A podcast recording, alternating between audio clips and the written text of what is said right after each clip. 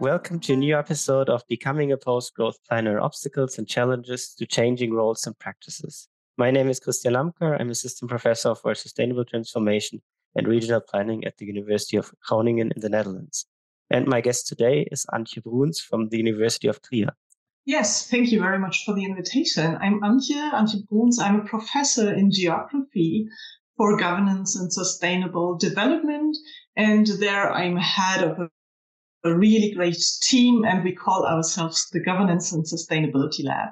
Governance and sustainability. This also takes us how to how you entered the debates about post growth and planning from the directions of sustainability, but also the global south and questions of the interface between science and society. We will get back to that later.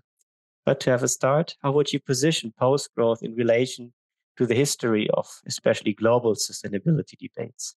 Well, yes, that, that's really a great, but also a huge question. And I would try to answer it in that way.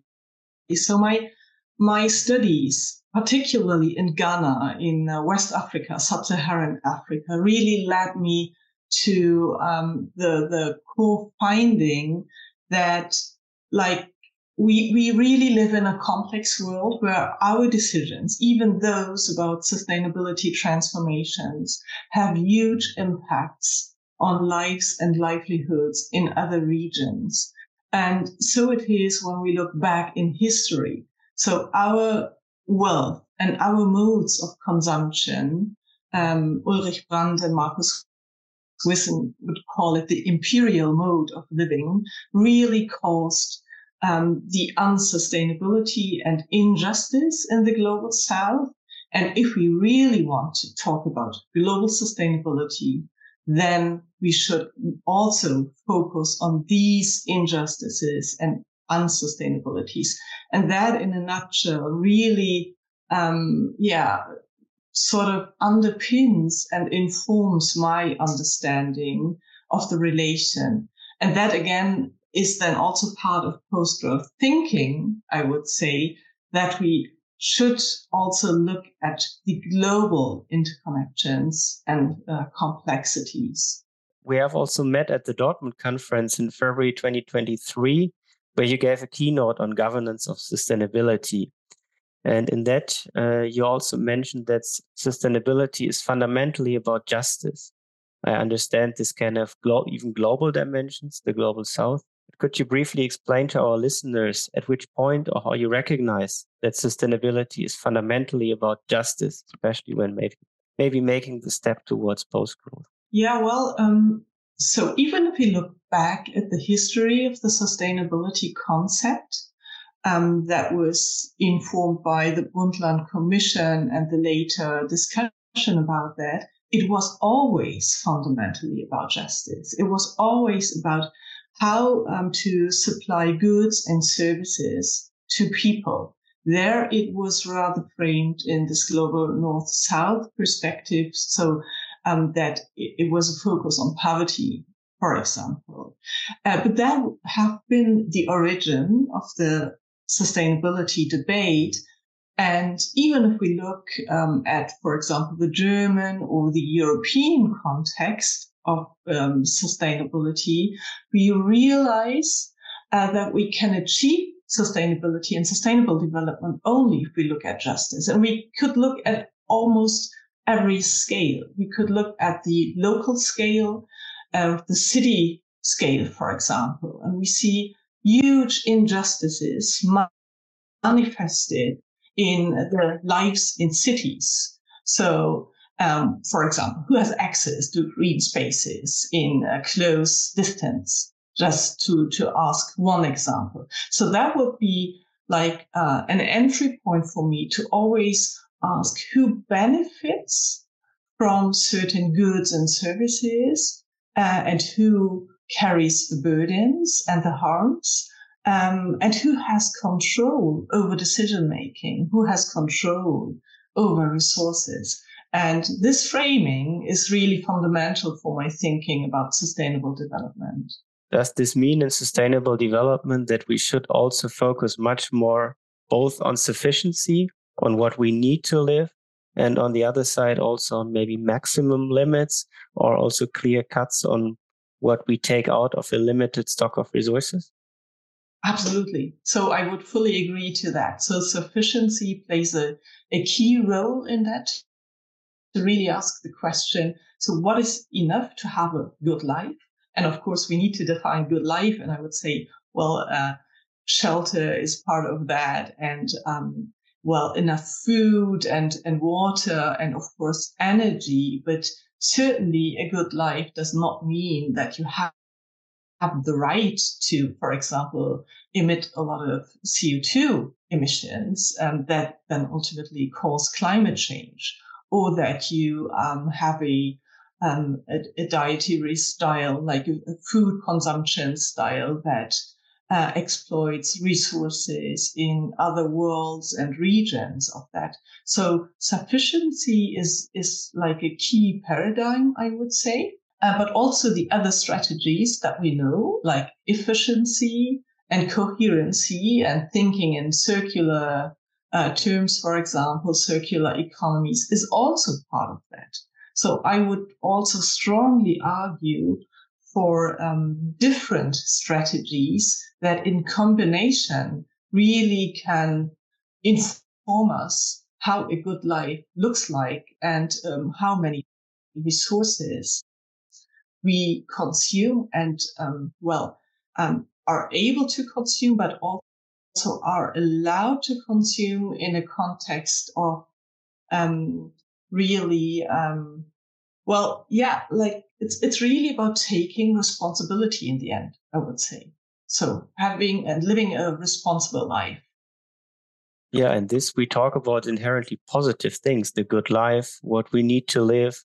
So this mm-hmm. sounds um, a good way to go. But what would you say? How can this idea be more convincing to be more taken up at a broader scale? As in principle, there are some quite positive ingredients in in all these thoughts it's really about to how to make this real utopias happen, but also how to um, perhaps even communicate that properly and discuss it with various like actor groups, um, but also like different people that perhaps never thought about uh, these things because that is perhaps also like one observation that I do that, of course, in our intellectual academic bubble um, of post growth thinkers and sustainability scholars, we find these ideas quite convincing.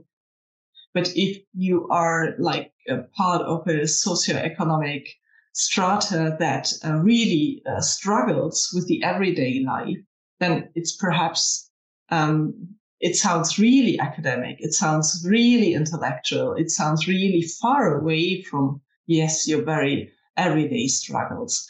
Um, and, and I think that is exactly like the challenge we have to go how to how to how to do that. Perhaps we need really need to go uh, other ways, like um, with, for example, um, visualizations, with art projects, but also with really co-producing knowledge.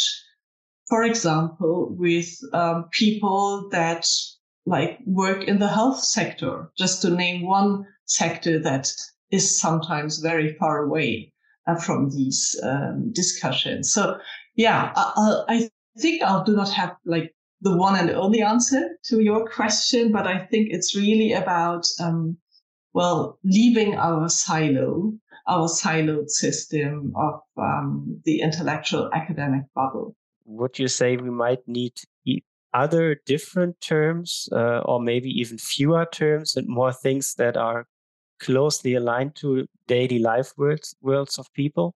Absolutely. I think if we talk about the transformation to sustainability, and I would frame post growth as one strategy towards the transformation to sustainability, then I would say it's fundamentally about changing and altering um, the everyday, the everyday of all of us, like all of us that live in Europe, for example, just to, to have a, like a regional focus now. So, and if we do that, if we ask that to fundamentally change the everyday, then we also need to go to where people um, fulfill everyday practices, be it that they are mobile and um, they have a distance to take, for for example, from their home to their office um, or their workplace. Uh, or what they consume, what they buy um, in terms of food and so on. So we really need to go there and engage with people. Um, but then uh, it will be at one point also about the costs and the prices uh, and what it takes, right, from people. Definitely.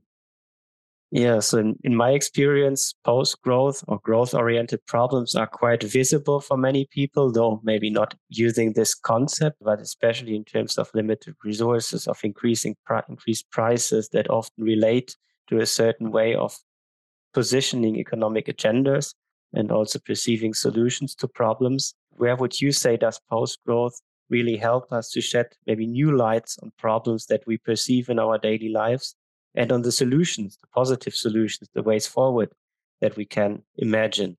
Let's stay maybe in the European context for that. I, I think I see it on different levels. Like if we, for example, look at um, how how people conceive their workplace, then there are increasing, uh, there is an increasing number of studies that say that um, many people are not happy with their workplace.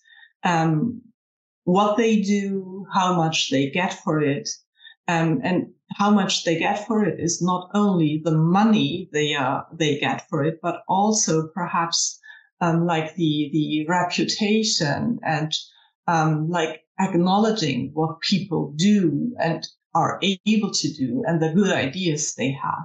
That is just one part. If we look at the um, at the workplace and what people do for a living, but if we look at people that are not employed, that are unemployed, um, or the elderly people, uh, or even very young students that have been um, excluded from school during Corona times, we also see that people are increasingly um, lonely. So and get into depression. So i think everything what we are if we look at the individual uh, we see that people suffer in terms of mental health and perhaps they also suffer in terms of not being part of a community. And that would be here my argument. Post growth planning and a a differently organized economic system, an economic system that is part of the social, could also bring people back, like individuals back to a community where they feel recognized and where they like um, are together with other doing useful things. And I think that is a co-benefit, but perhaps also the real utopia uh, a post-growth world could look like uh, an utopia that is really driven by alternative economies and alternative uh, social relations. Positioning uh, humans more central, the social parts of sustainability, that is really the core of how I would also frame post growth planning. But what would you say are the major obstacles? Why we face such a hardship to move to changing something, whereas these problems are well acknowledged if I open any website or newspaper, news websites, it is all over. But what is the major challenge, or what where do you see the obstacles? Why is it so hard to move a step forward from these problems to say we at least do one step and then maybe following ones? That's that's a, again a tricky question, I would say. Um, but the perhaps like sad thing is that if I open my newspaper I read different things. I read like um, rather the depressing things that, for example, uh, right uh, wing parties are gaining momentum. Um, and um, usually, like these parties uh, are rather against uh, any transformation towards sustainability. Um, just to, to mention like one political very important movement throughout Europe, but uh, throughout the globe, I would even say, like even internationally, it's what we face. So I see like um, political movements that are rather um, opting and arguing against um, any um, any knowledge that is rooted in sustainability and climate uh, discourses. Um, and I and I also see like these power nexus between the economy and the political system that is rather than on a macro structure and that is so powerful in the way it it is a major hindrance to any like perhaps even incremental change uh, on the local level um, that I sometimes also don't know where really the leverage points are. I mean, how can we upscale all the nice pioneer activities and niches that we see? Uh, and where is the leverage? And perhaps really the leverage is with the, the planning system, right? To really plan other worlds, to plan other cities where we have different goals and objectives that we that we really follow and to learn from these good examples and to um, to to create different alliances between the economy, civil society, and the political actors and planners. Yeah, so you see quite a role for planning in that, and also for planning to bring things together.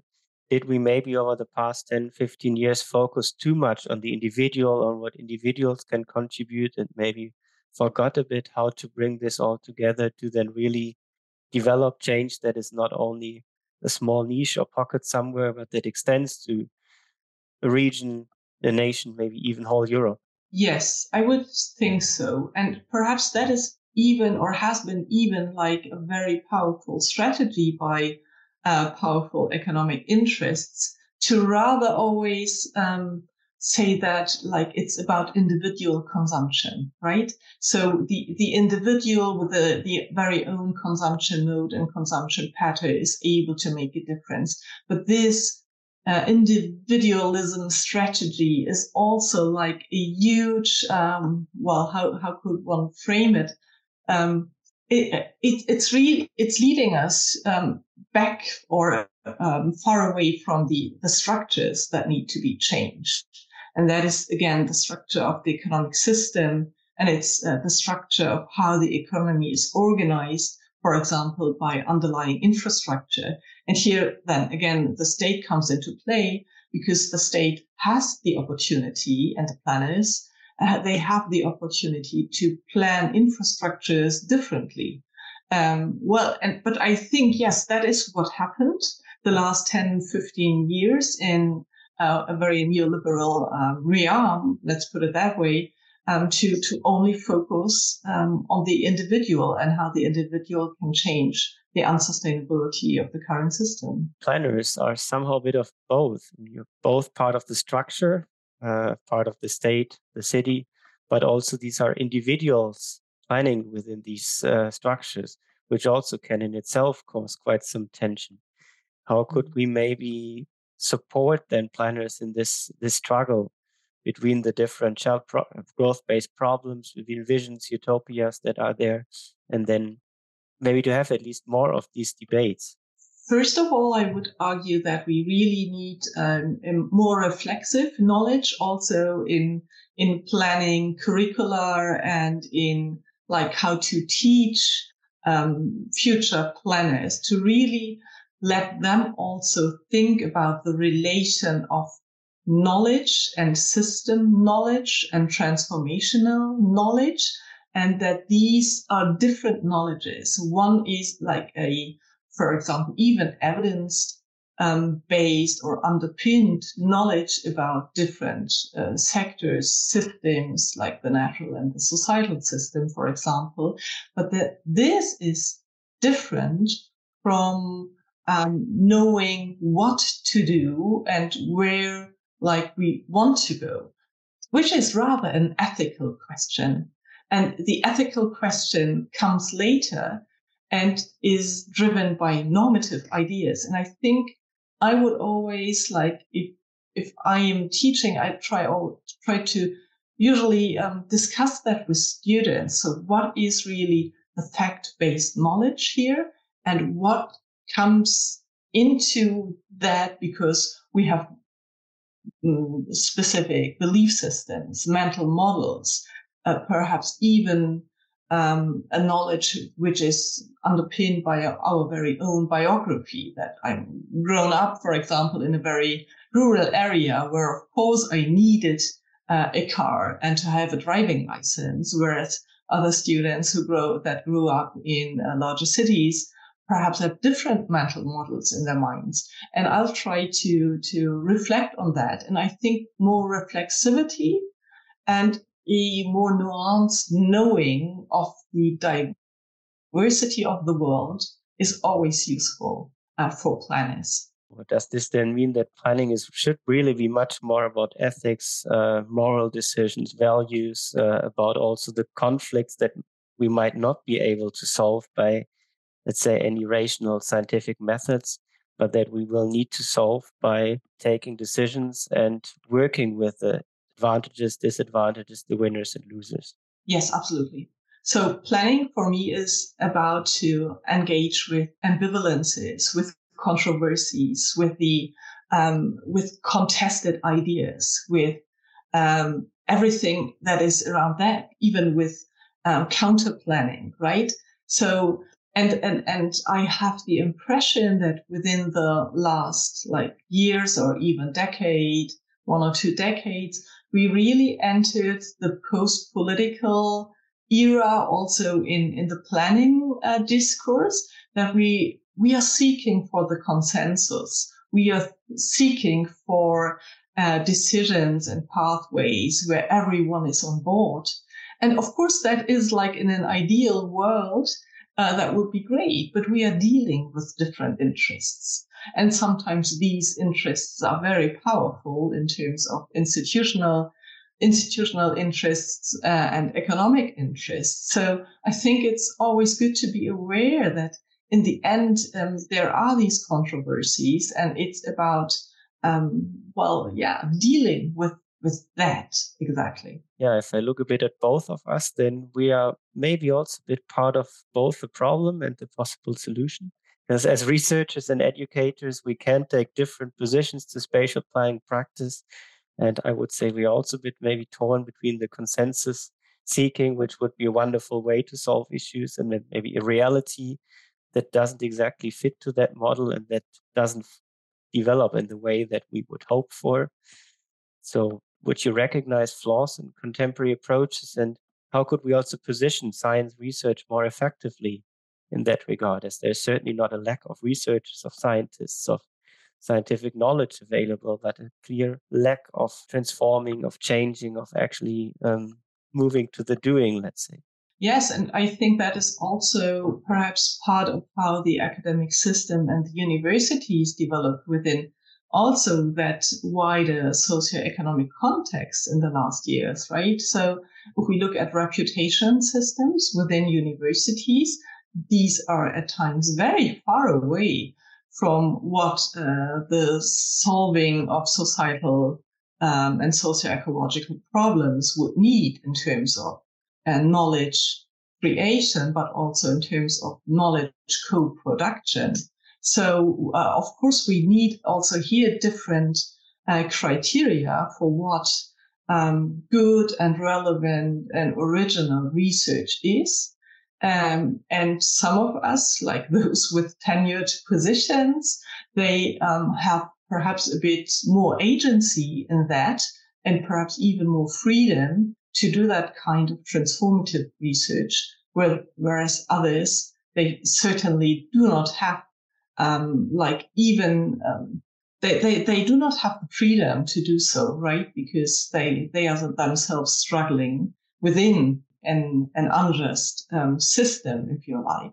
So, but yes, we have responsibility. And I think, like, at least for me, that is what I aim to do, right? Like being based at Trier University, where uh, I think I could say that I created a new institute in geography, right? Because um, I, uh, or like, of course, with my colleagues from physical geography, uh, we we had the opportunity to select like I think now four uh, new professors, and we created a new ge- geography department that is centered around a critical, heterodox, diverse uh, take on uh, space and society and economy in order to change the world uh, and to, to make transformation happen. So, yes, we have the responsibility and we have a differentiated agency.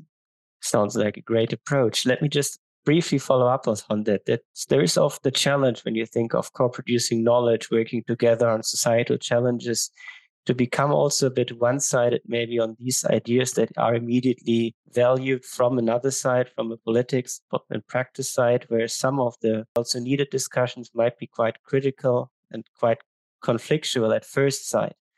So do you see good ideas how to keep these debates still possible when working together with other actors and and also ensuring to maybe keep even alternatives part of, of research and of research debates. Yeah, well, I think that's that again goes back to being open and uh, reflexive uh, on the very own uh, theories and assumptions, but also on the very own blind spots. And I think um, that your question really relates perhaps um, to what I would call boundary work, like really creating good conditions for boundary work, like boundaries um, between different disciplines or between different um, theories or approaches and how to navigate that.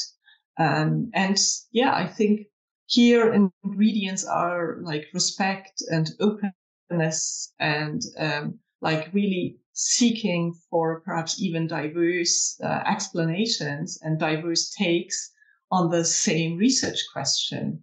Um, well, yes, and uh, that is that is important to keep that in mind. Yeah. Thank you. Yeah, in this podcast, uh, we have collected a number of diverse statements towards the very end about what post growth planning could be or what it is from the individual uh, perspectives. So then before we finish this episode, I would like to, you to finish the sentence for me. Post growth planning is to change the understanding of the world. That's a nice final statement. So I would say let's continue changing this together. With all uh, listeners today, feel invited to join this further search for finding, developing what post growth planning is. And from my side, many thanks to Antje for joining me today and for sharing your insights from Trier University and also globally. Thank you very much. It was really a pleasure to be here.